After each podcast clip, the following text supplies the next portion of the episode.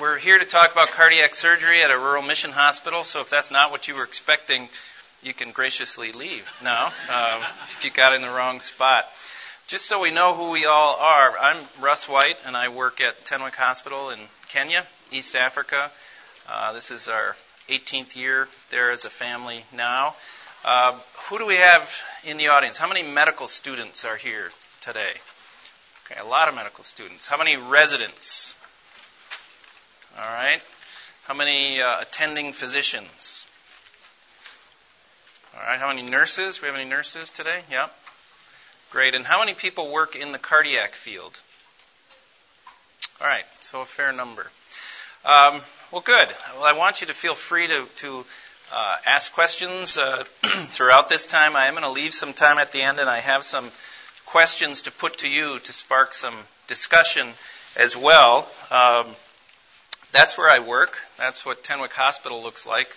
Uh, can you all see that, or do we need to try to dim any lights? Is it dimming would be good? Maybe some brave person can go try a switch and see what happens, because I don't know. so that's better. Okay, let's go with that. We're in Bomet, which uh, you won't find on any really big maps. It's out in southwest Kenya. It's about four hours west of Nairobi, almost straight west, um, towards Lake Victoria.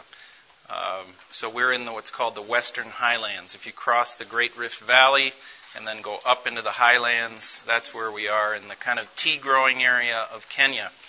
Um, the hospital has grown a lot in the years uh, since I've been at Tenwek.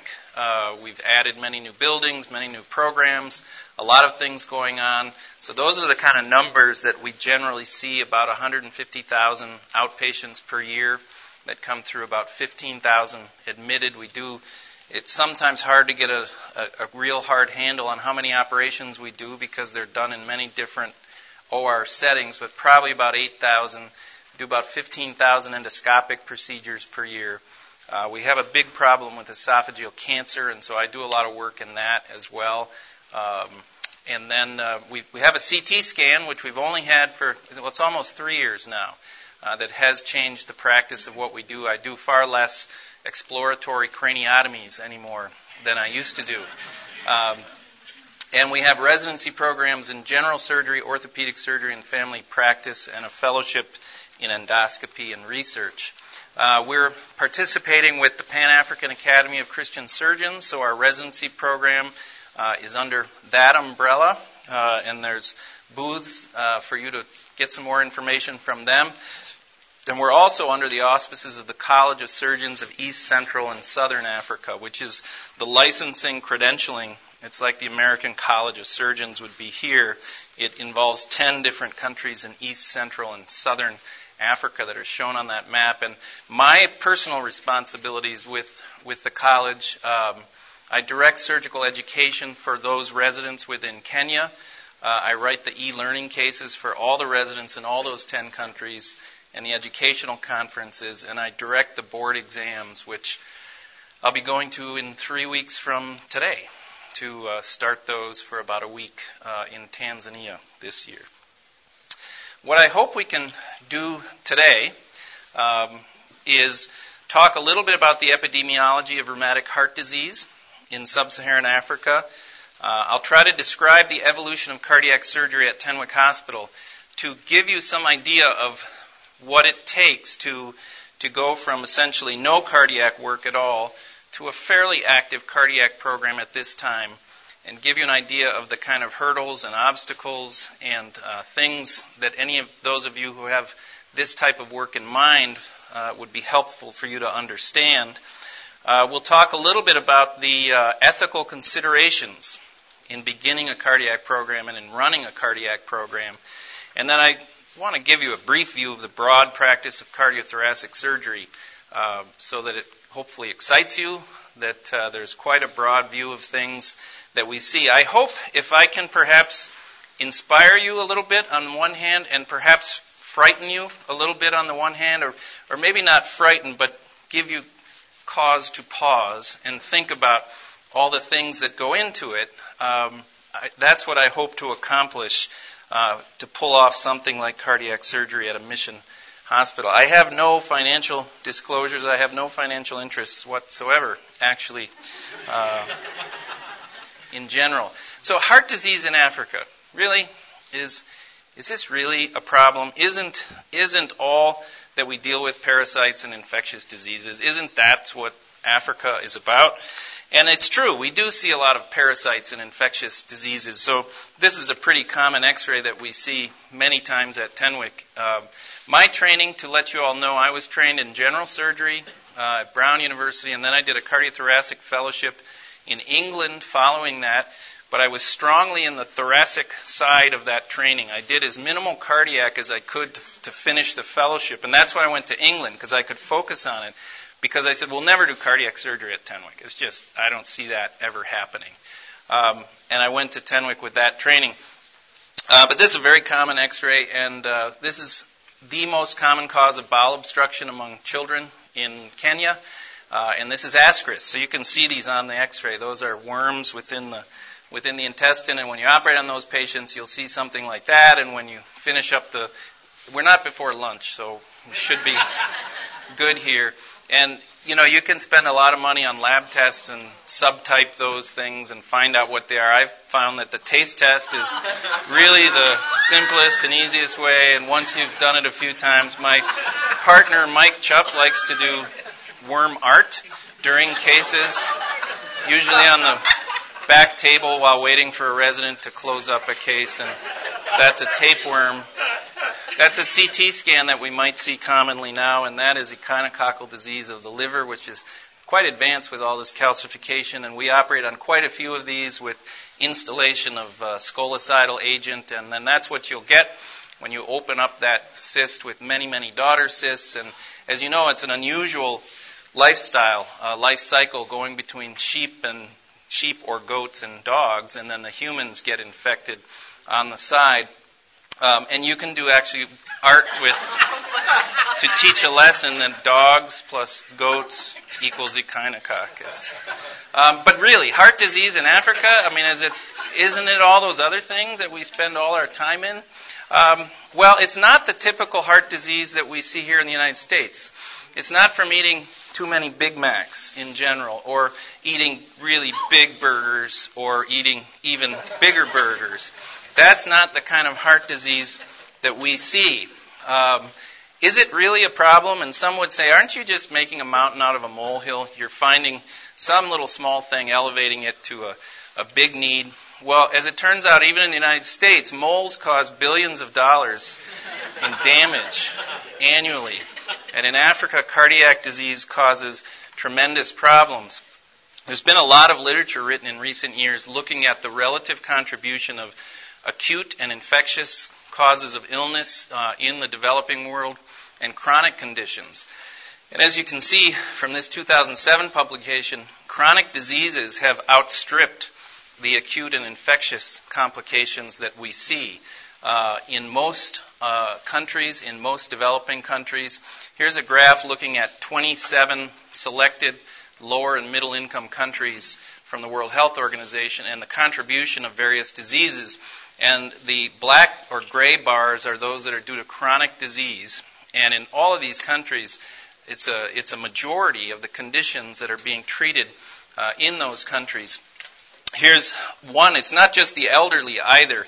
Here's a graph showing the estimated deaths averted and years of life gained by a 2% annual reduction in deaths due to chronic diseases in those 23 countries. So if they could achieve a 2% reduction in deaths, they would gain 250 million years of life.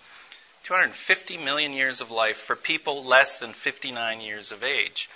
So chronic disease is a big problem, and it causes a lot of death uh, within the African continent.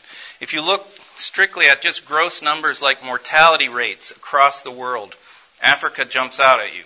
It's the red part and it's sub Saharan Africa primarily, um, where death rates are very high. If you look at deaths due to cardiovascular disease and diabetes, once again, where is it the strongest? It's in Africa. And not surprisingly, Africa has the lowest life expectancy on the planet when you look at it from a continental uh, type of picture. And again, it's not just the very elderly. Among those less than 70 years of age, this graph shows that chronic disease accounts for 50% of all deaths, and of those deaths, 25% are due to heart disease and diabetes. Um, so, what accounts for these high death rates and how life expectancy uh, is low in the majority of these young people in Africa? Does anybody know what this is? Somebody knows. Something you don't see much in the U.S. Yes? It's the dance chorea. That's half of it. Sydenham's chorea. Yeah, so this is Sydenham's chorea, which is part of the diagnosis, one of the major criteria for acute rheumatic fever, which can then develop to chronic rheumatic heart disease. And so we see patients like this frequently. And where is rheumatic heart disease? Not surprising again. Uh, the majority of rheumatic heart disease occurs in sub Saharan Africa. In fact, if you look at the numbers, half of all rheumatic heart disease in the world occurs in sub Saharan Africa. Now, you have to bear in mind that about 25% of all disease, global disease burden, 25% occurs in sub Saharan Africa.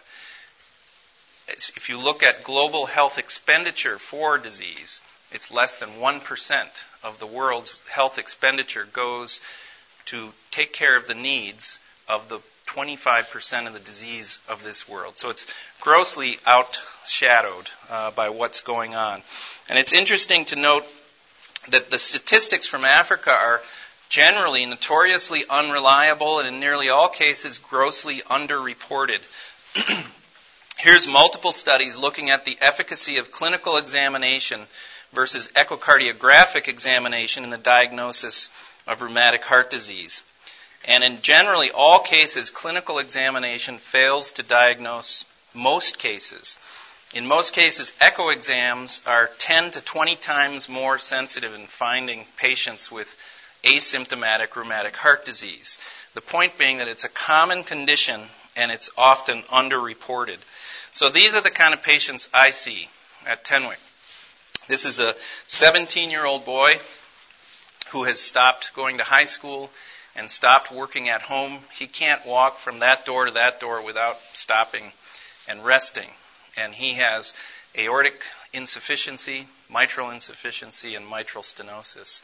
Uh, he's in tough shape, and uh, there's not much you can offer him. There's no medical therapy at this stage that is going to help him. Of course, we generally have these patients on diuretics and digitalis, uh, at times beta blockers, carefully, uh, blood pressure control. But these are the patients that uh, will die of this condition.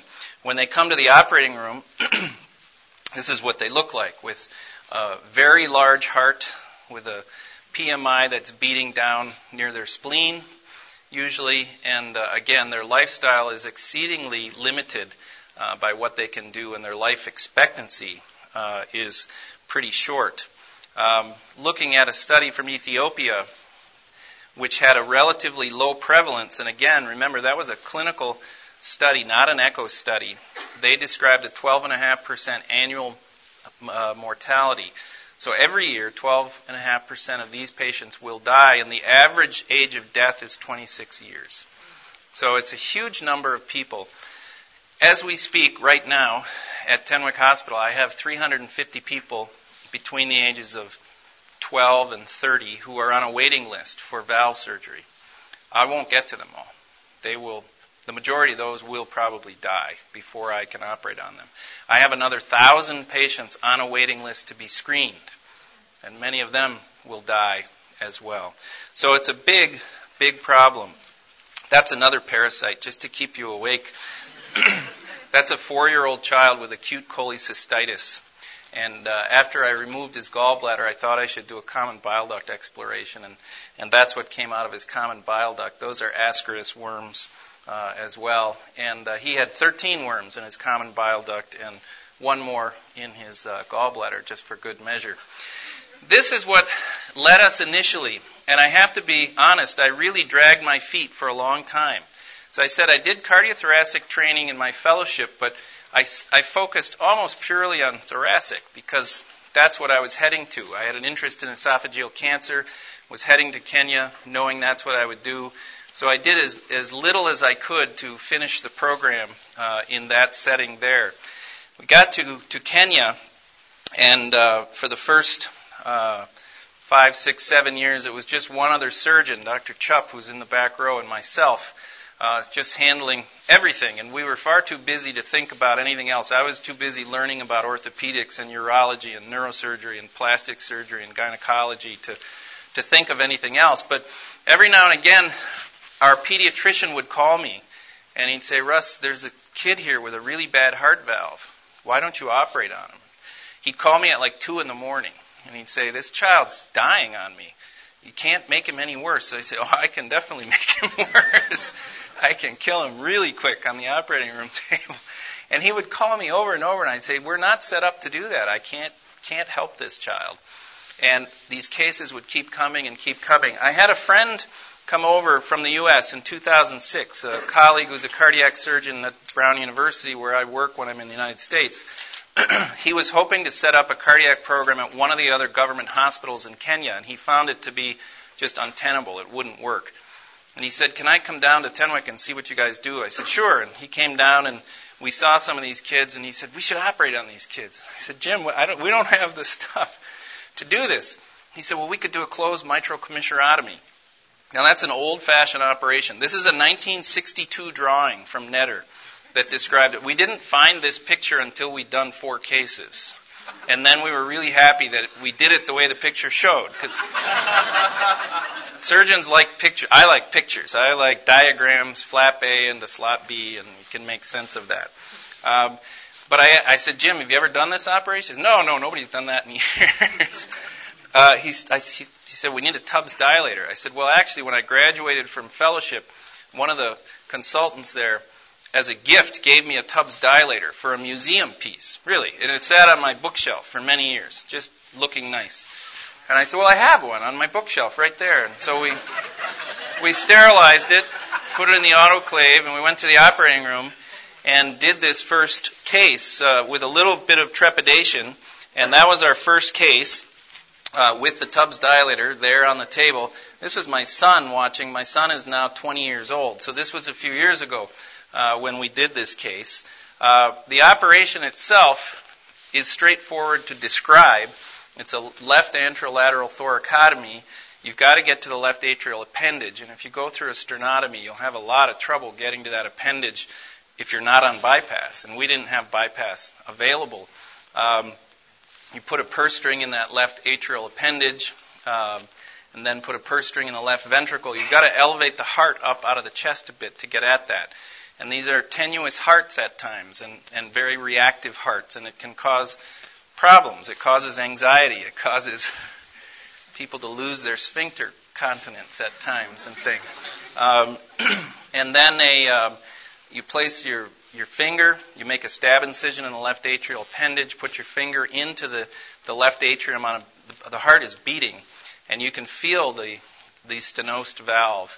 Uh, you introduce then the the dilator through a stab incision in the left ventricle through the purse string, and I usually put two because if that one blows, you're in a lot of trouble at that time. Uh, and then place the Tubbs dilator through and, and dilate the valve. So that was our first patient that we did back in 2006.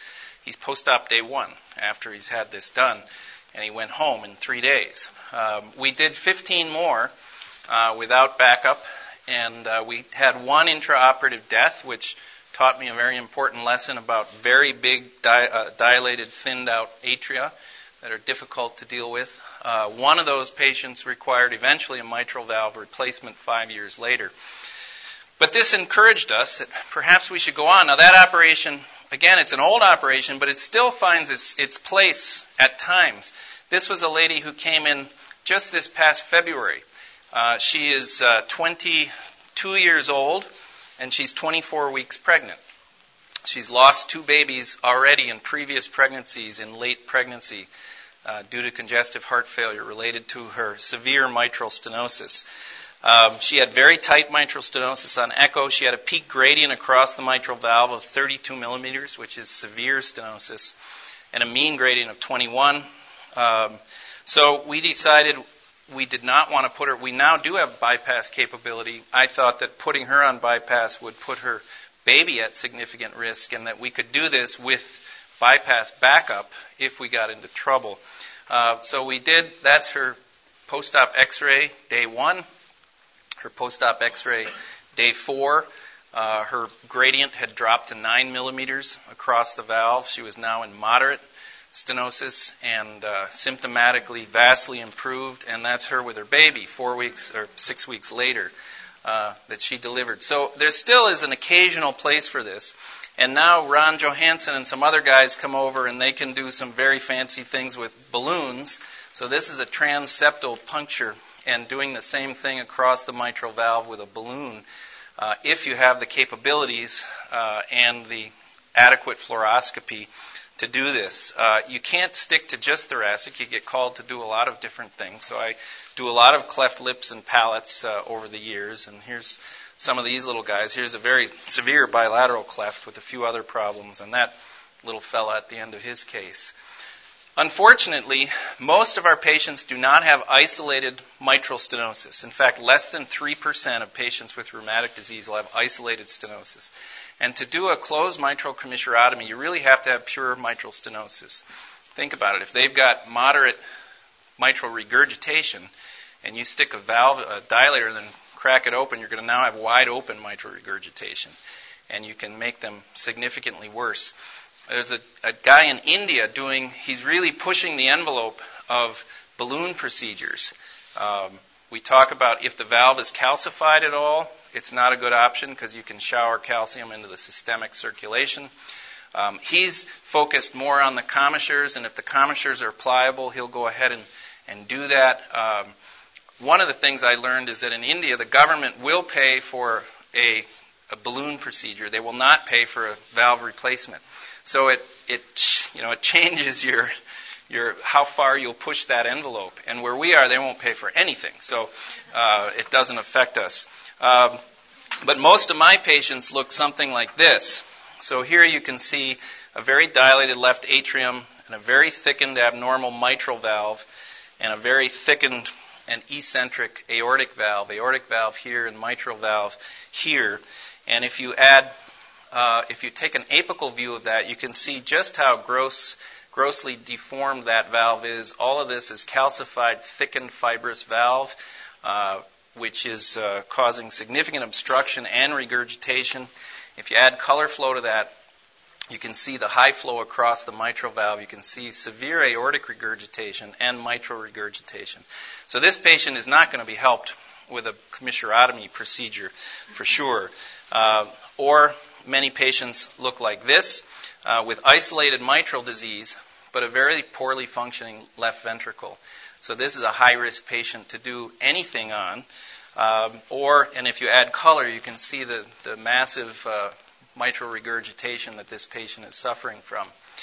Um, or we see quite a few who look like this with uh, isolated mitral disease and a large clot in the left atrium. And once again, you can't manage this safely with a percutaneous type procedure. So this then pushed us um, to say, can we move in to open heart surgery and bypass? And I said, Jim, this is going to require a lot of equipment, a lot of training, a lot of expense. And he's a very excited guy. He said, I know, I know, and I'm on it with you. And let's see if we can do this. And they started bringing in uh, uh, bypass machines, we now have three so that we have backup, which we've learned. You really should have backup when one of the roller head goes out in the middle of a case. You've got about 30 seconds to get that changed and over and uh, on to the other if you don't want to go on total circulatory arrest. Um, and teaching of how to use this equipment. So we had a number of people from a variety of institutions Brown University, Vanderbilt University, uh, the Ocala Heart Institute in Florida, Mayo Clinic, a variety of people who've come to help us uh, work with this, reminding me, teaching, reteaching me. You know, I said, yeah, I did those things quite a few years ago.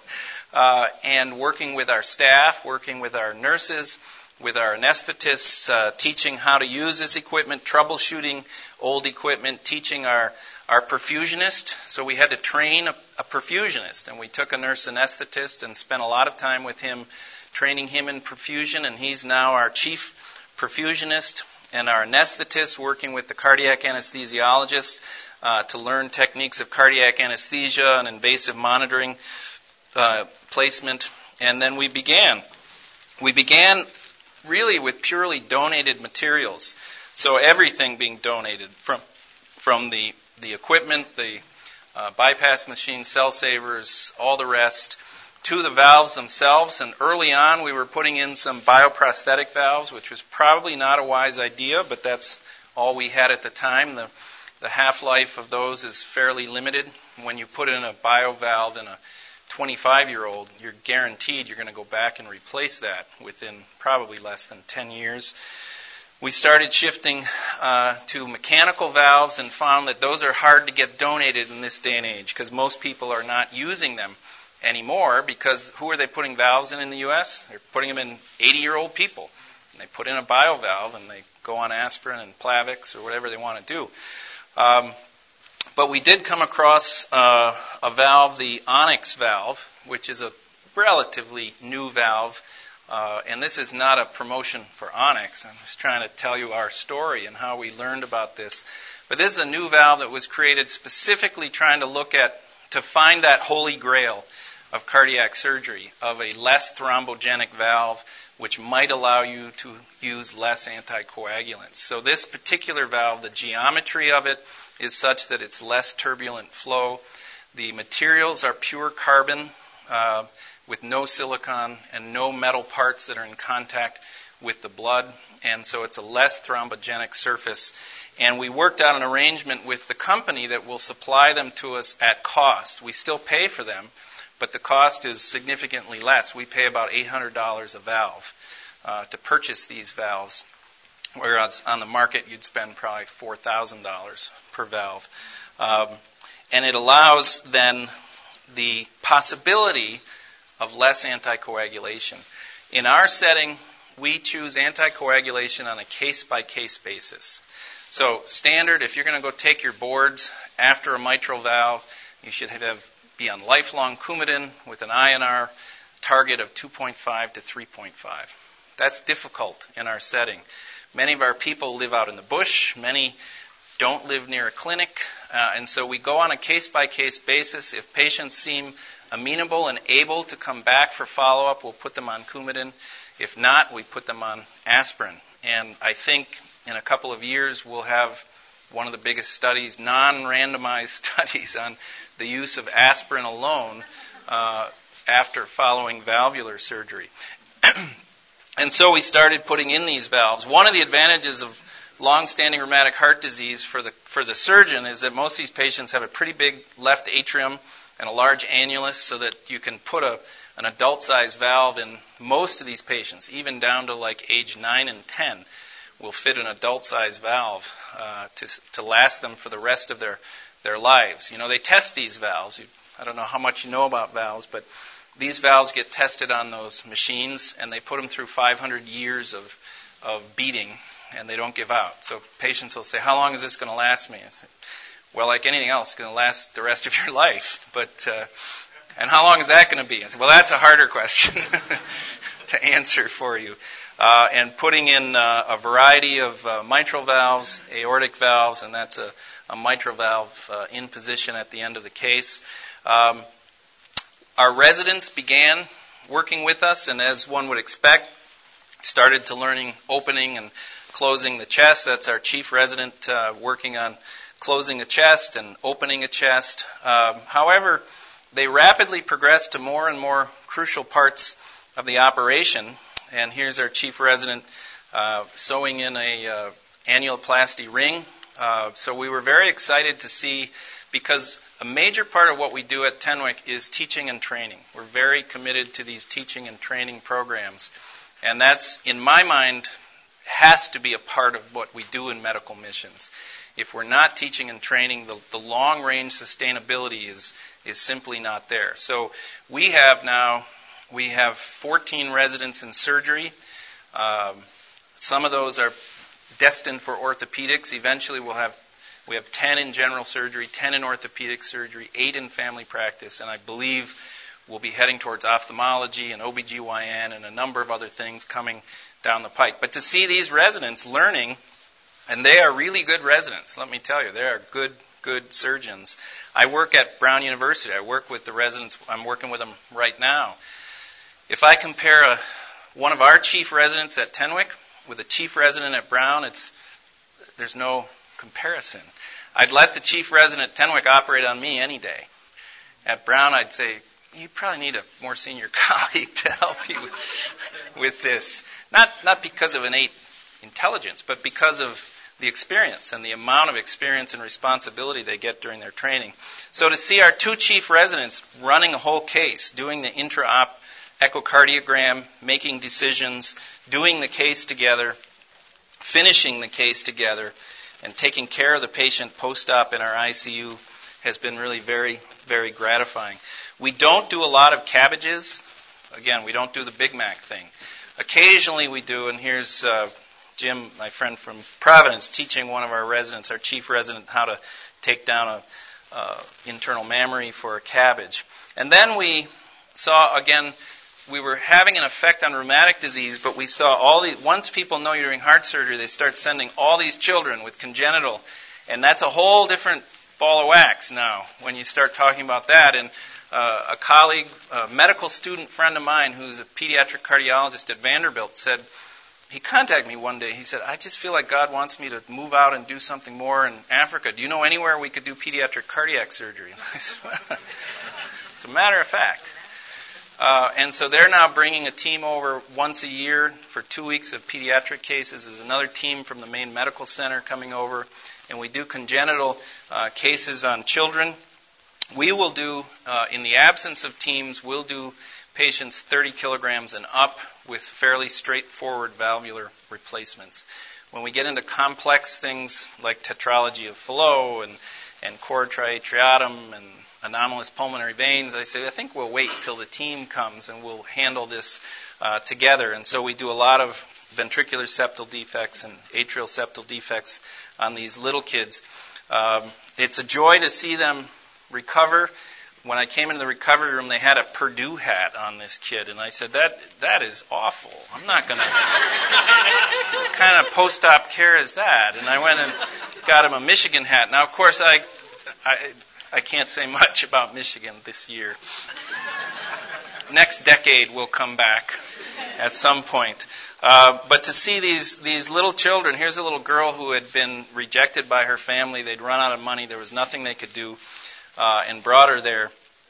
I talked to her. We're going to operate on your heart, and asked her if she knew Jesus. She said she'd heard of Jesus, but didn't know much more. I said, "Well, will we see him when we when we look in there inside your heart?" And she said, "I don't know." And I said, well, why don't we make sure of that? And prayed with this little girl. And uh, when she woke up and was ready to go home, she said, so did you see him?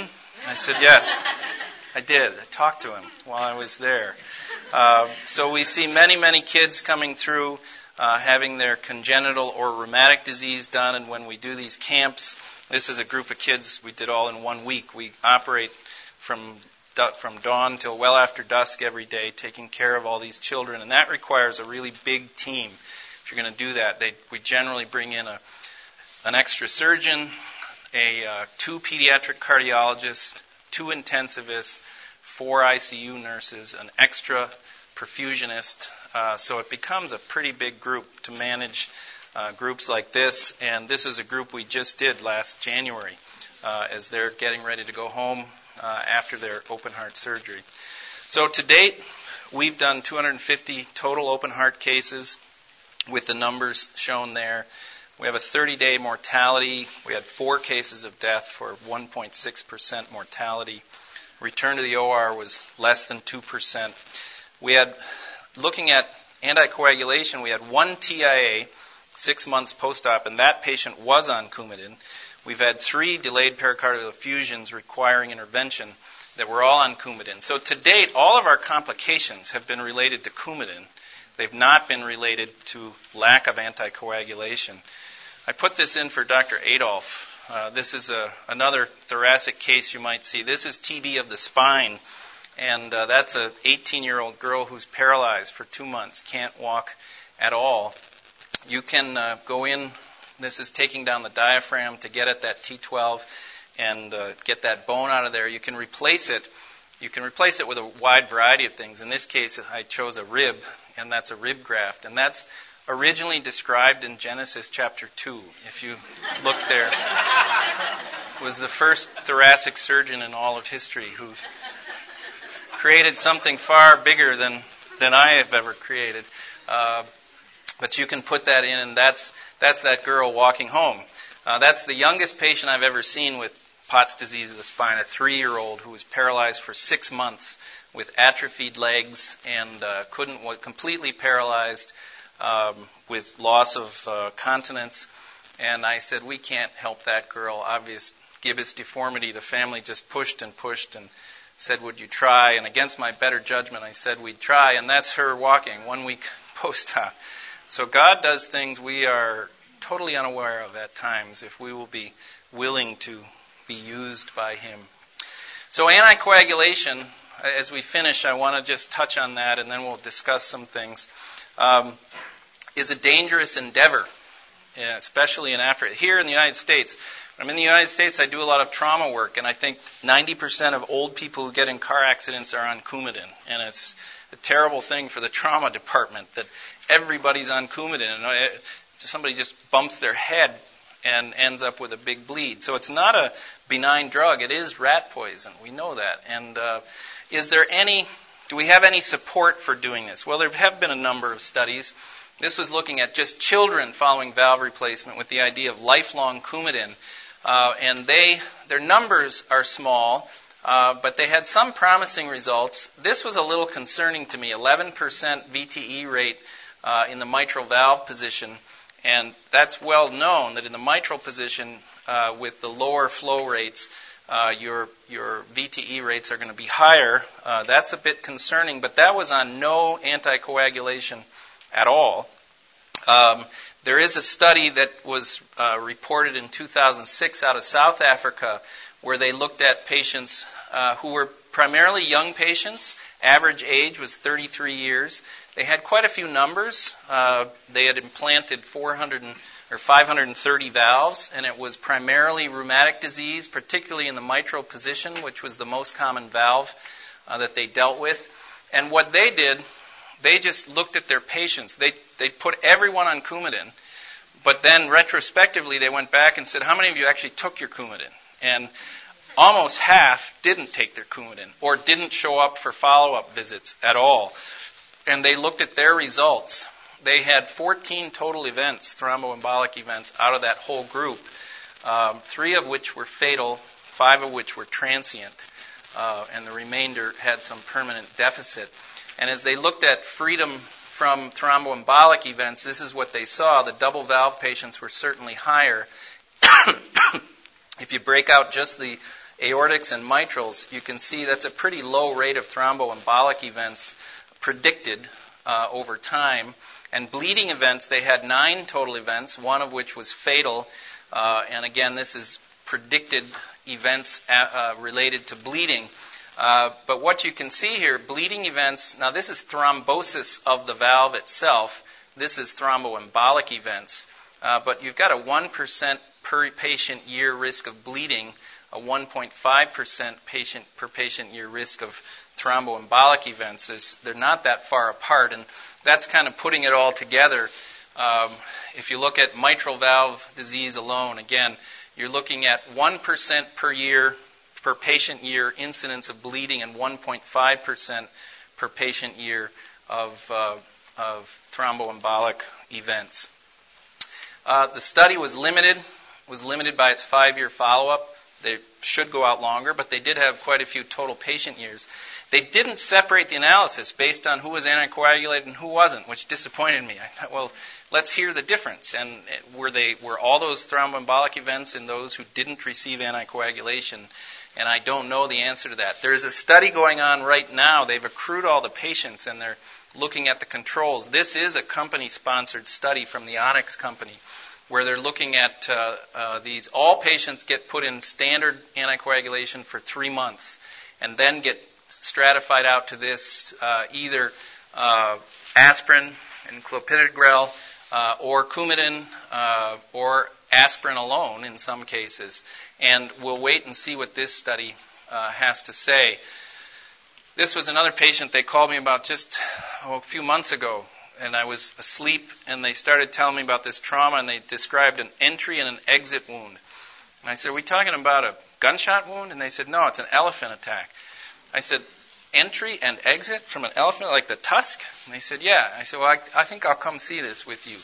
And uh, so there's his entry wound, it's about an eight centimeter laceration, and there's his exit wound.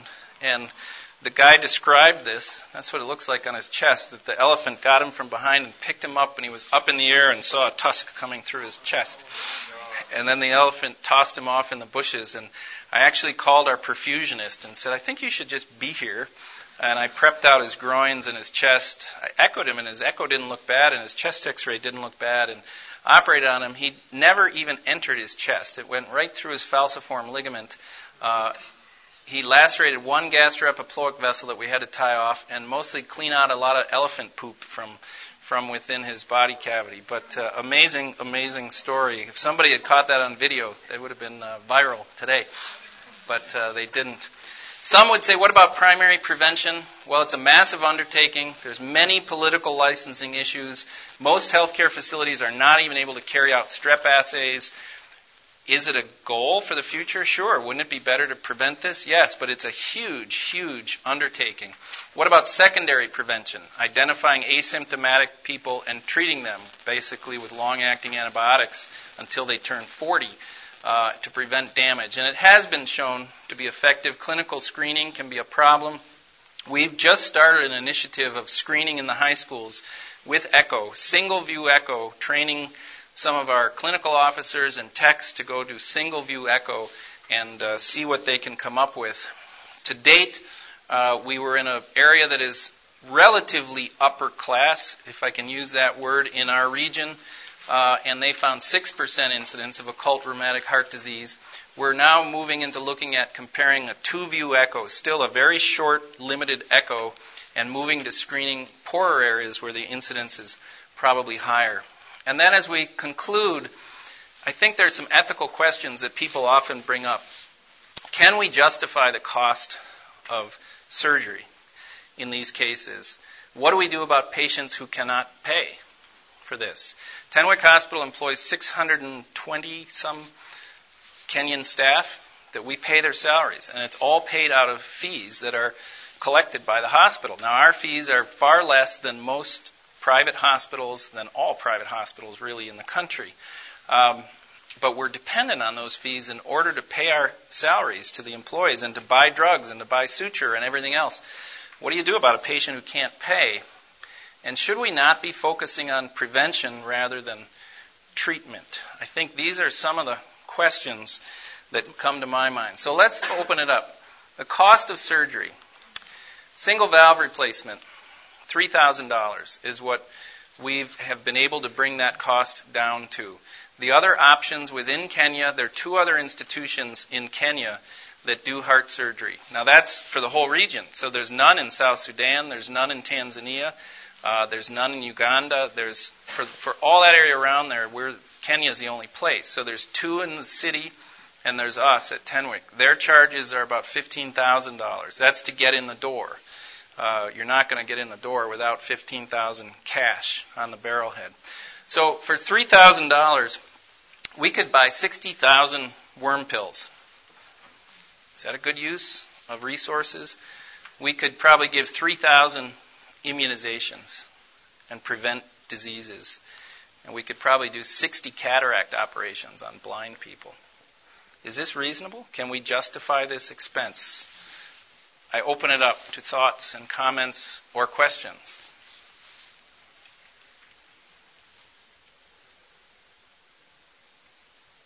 There's got to be some strong thinking, public health minded people in here.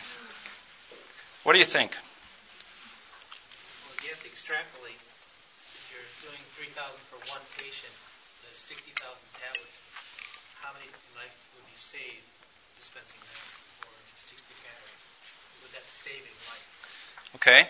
So the the comment being that we're not talking just treating disease, but saving life, and m- one might look at that in a, a you could look at that in quality adjusted life years or years of life preserved, something like that. We talked about that other study where they looked at 250 million patient life years that could be saved with a 2% reduction in chronic disease.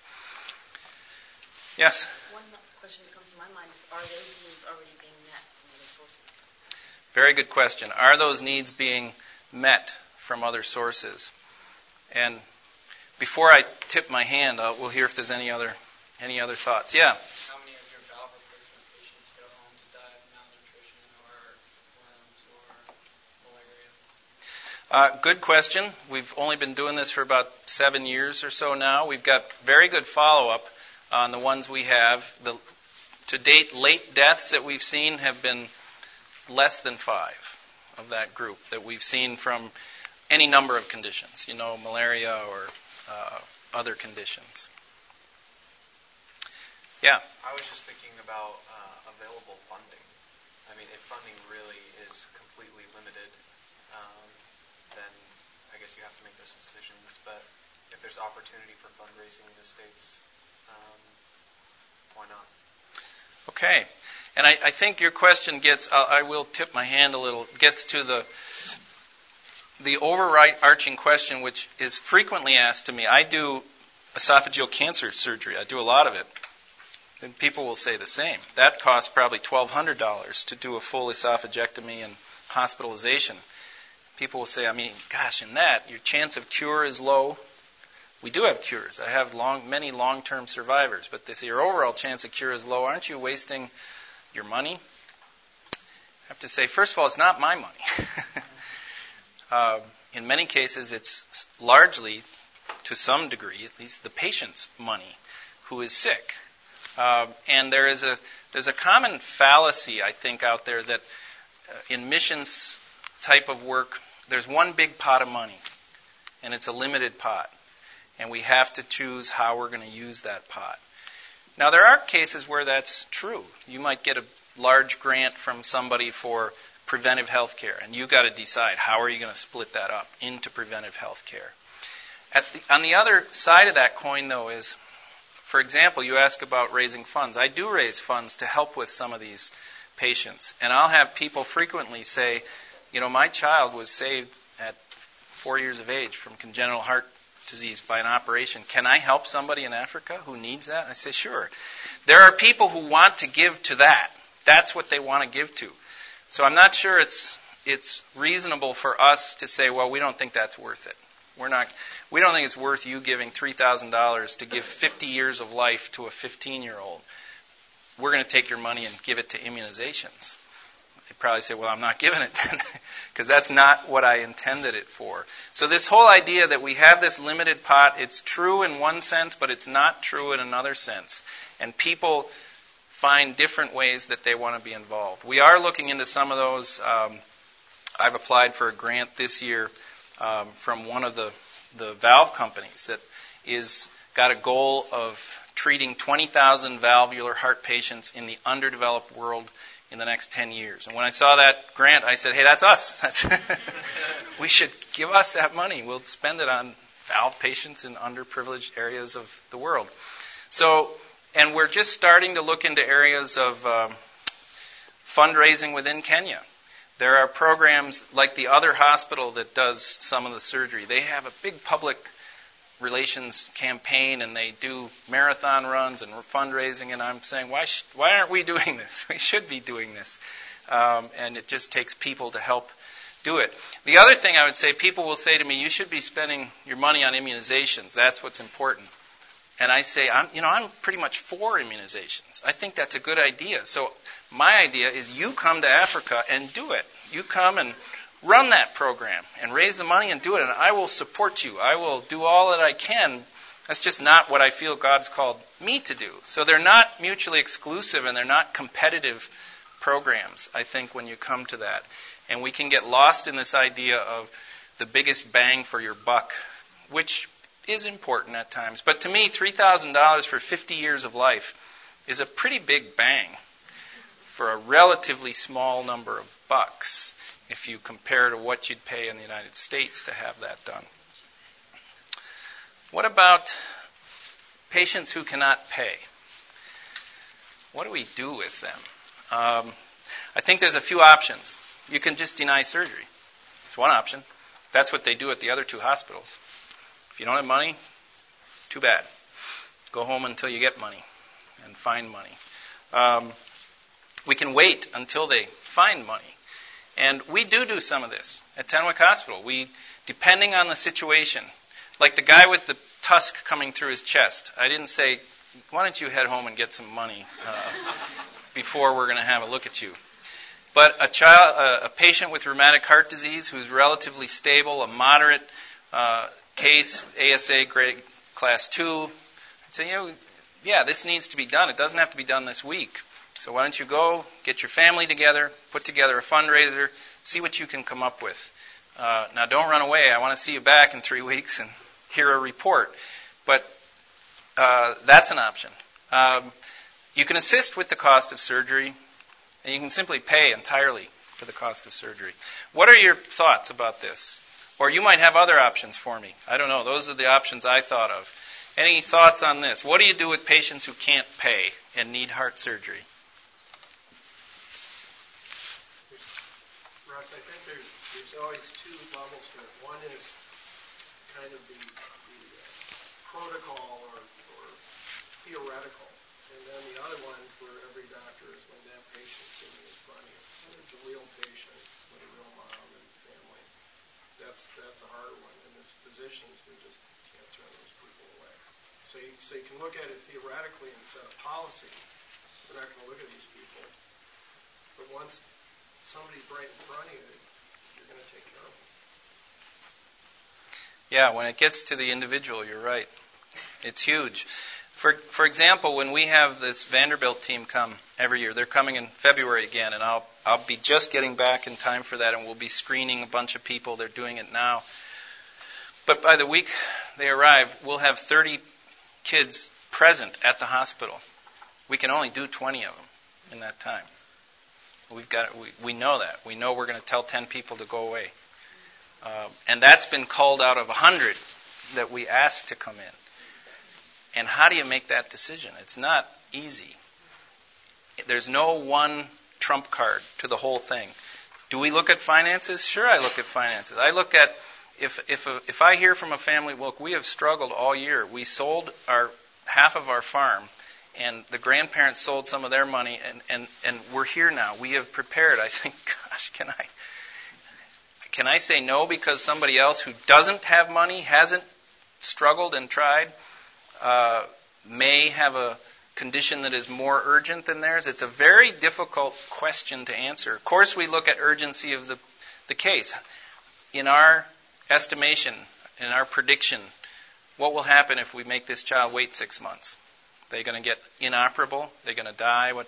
So all those things go into that that decision tree, and it's never an easy thing. And we pray about it long and hard, and we chat with the patients and try to come up with what we think is the best answer. Um, I've taken kind of a middle approach where I'll say, look, you need to find some money. You got to go struggle with your family and see what you can come up with. At the same time, I raise funds. I do, and we try to work. Every case is individual. If I put up a sign at Tenwek said, if you're poor, we'll do your surgery for free. What do you think would happen? Every politician's sick kid would be there saying, I'm poor. Please do my kid for free. He'd drive his Mercedes in and say, help me. Um, so it's it's very difficult to make that broad statement, and we look at each case individually as we decide who to help and how to help. That little girl I showed you paid for her whole operation. There was nobody. The family had abandoned her. There was nothing to do for this girl who I thought was totally correctable. Um, but that's an unusual situation. I don't do that most of the time. And finally, and this will close with this Shouldn't we be preventing this rather than curing it? Again, I, these, I, I put these to you because these are the questions that come to me often. Um, there, you know, I, I, I'll hear from my strong public health colleagues, you're wasting your time. You shouldn't be. curing these things, you should be preventing them. And again, I usually say, You're welcome. Karibu, Kenya. Come and get involved and prevent this. I would be very happy if we didn't have to deal with this. Um, a little cartoon. An ounce of prevention is worth a pound of cure. And the patient says, "Yeah, unless you're sick." you know. Um, sure, those are good goals, but they're not mutually exclusive goals. We're going to continue to have kids with rheumatic heart disease that could have been preventable, for sure, for years, and we have to deal with those those children and in a loving, kind, and caring way, try to take care of them. It says Jesus went throughout Galilee, teaching in their synagogues, proclaiming the good news of the kingdom, and healing every disease and sickness from among the people. We are called to emulate Christ. We are, as Christians, we are meant to be Christ-like and follow His example.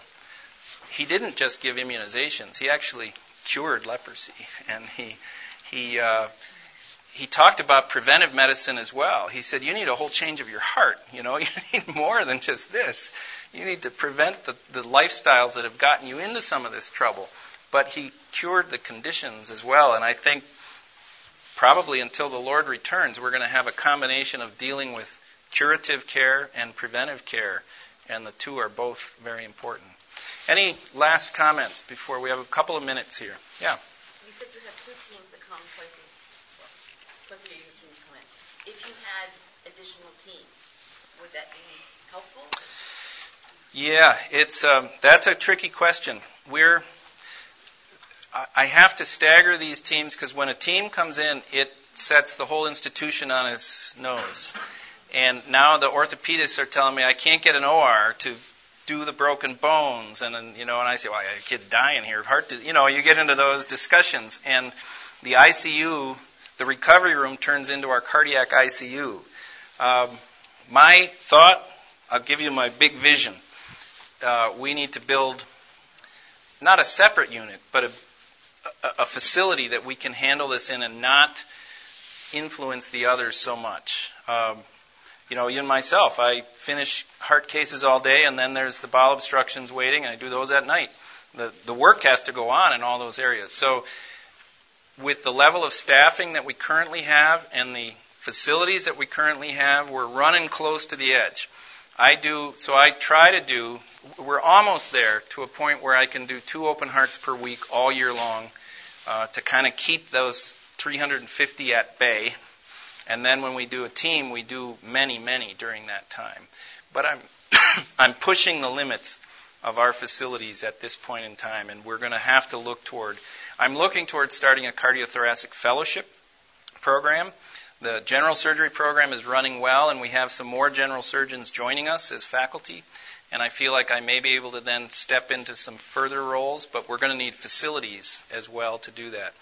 These are the things I never predicted. I would never predicted 18 years ago that, oh yeah, you'll be doing this and you're building a heart hospital or whatever. And I don't know if that's what the Lord has, but it's exciting to see how it rolls along and plays out over time. Yeah. Um, have you, because you have, especially if facility is in the future, um, maybe would be a nice facility, um, would there be any possibility, I've heard a lot recently about medical tourism and um, the option for hospitals to take in Westerners to get cheaper surgeries done as a source of funding? That's an interesting thought. Yeah. Um, I operate on Westerners not infrequently who come to visit Tenwek and end up with appendicitis or a kidney stone or something else that we end up taking care of them. But it, it would be a possibility. There'd be a lot of international legal issues to work out there. But we've talked about that many times. I said, come on over and get your screening colonoscopy for 40 bucks and take a trip to the Masai Mara while you're here, you know. And, yeah. Yeah, we we so the donations that I raise, we don't I don't raise donations for the operational expenses. Again, I've said we're we're pretty well self-sufficient, but for special things, so we we have for example a special fund called the Compassionate Surgical Fund. And that goes towards helping these kind of people who just cannot pay for these expensive cases. And when we do a, a capital campaign like building a new heart hospital or building a new, we're, we're just finishing now a new residency dormitory, which is going to house 36 residents. We have no space to put our residents in training. We're packed solid, and so we're finishing one. Those types of things I raise funds to help develop. What about another organization doing what you're doing in one of those areas that doesn't have it, say Uganda or something? Yeah. Well, that is uh, that's I think that's part of the motivation of conferences like this for people to say, "Wow, there's such a big need. Why don't we establish another center uh, in another place and learn, build from what they did at Tenwek and move on from there and develop something else?" There is a bit of a consortium of cardiothoracic people who are interested because there's very few places in the world you can go in a mission setting and do that kind of work. So there are people saying, can we expand this into other areas? And I think we'll see that coming. Maybe some of you who are in residency or medical school will feel called to go into cardiothoracic surgery or cardiology. If, if you know a cardiologist who wants a full time job, please send him my way, and a cardiac anesthesiologist and an intensivist, please send them to me and I'll give them a job because we would love to have them, but some of you might be those very people. So, yep, last question, and we're done. For those of us that advise medical students and residents in the room, for those that are interested in coming and participating for a month or two months as far as trying to in their life, opportunities for them to come and work at, at Tenwek on short-term maybe later in medical school? Sure. We have a well oiled track for for senior medical students and for residents. And pretty much all of them go through a World Medical Mission, who has a booth right out here, branch of Samaritan's Purse, and they give you the application, set you up, and you can say, I want to go to Tenwek," and they might say, we're not sure we can get you there, and you can say, I really want to go, and they'll usually figure out a way to make that work to get you there. So that is an option. So I think our time is up, and thank you all very much.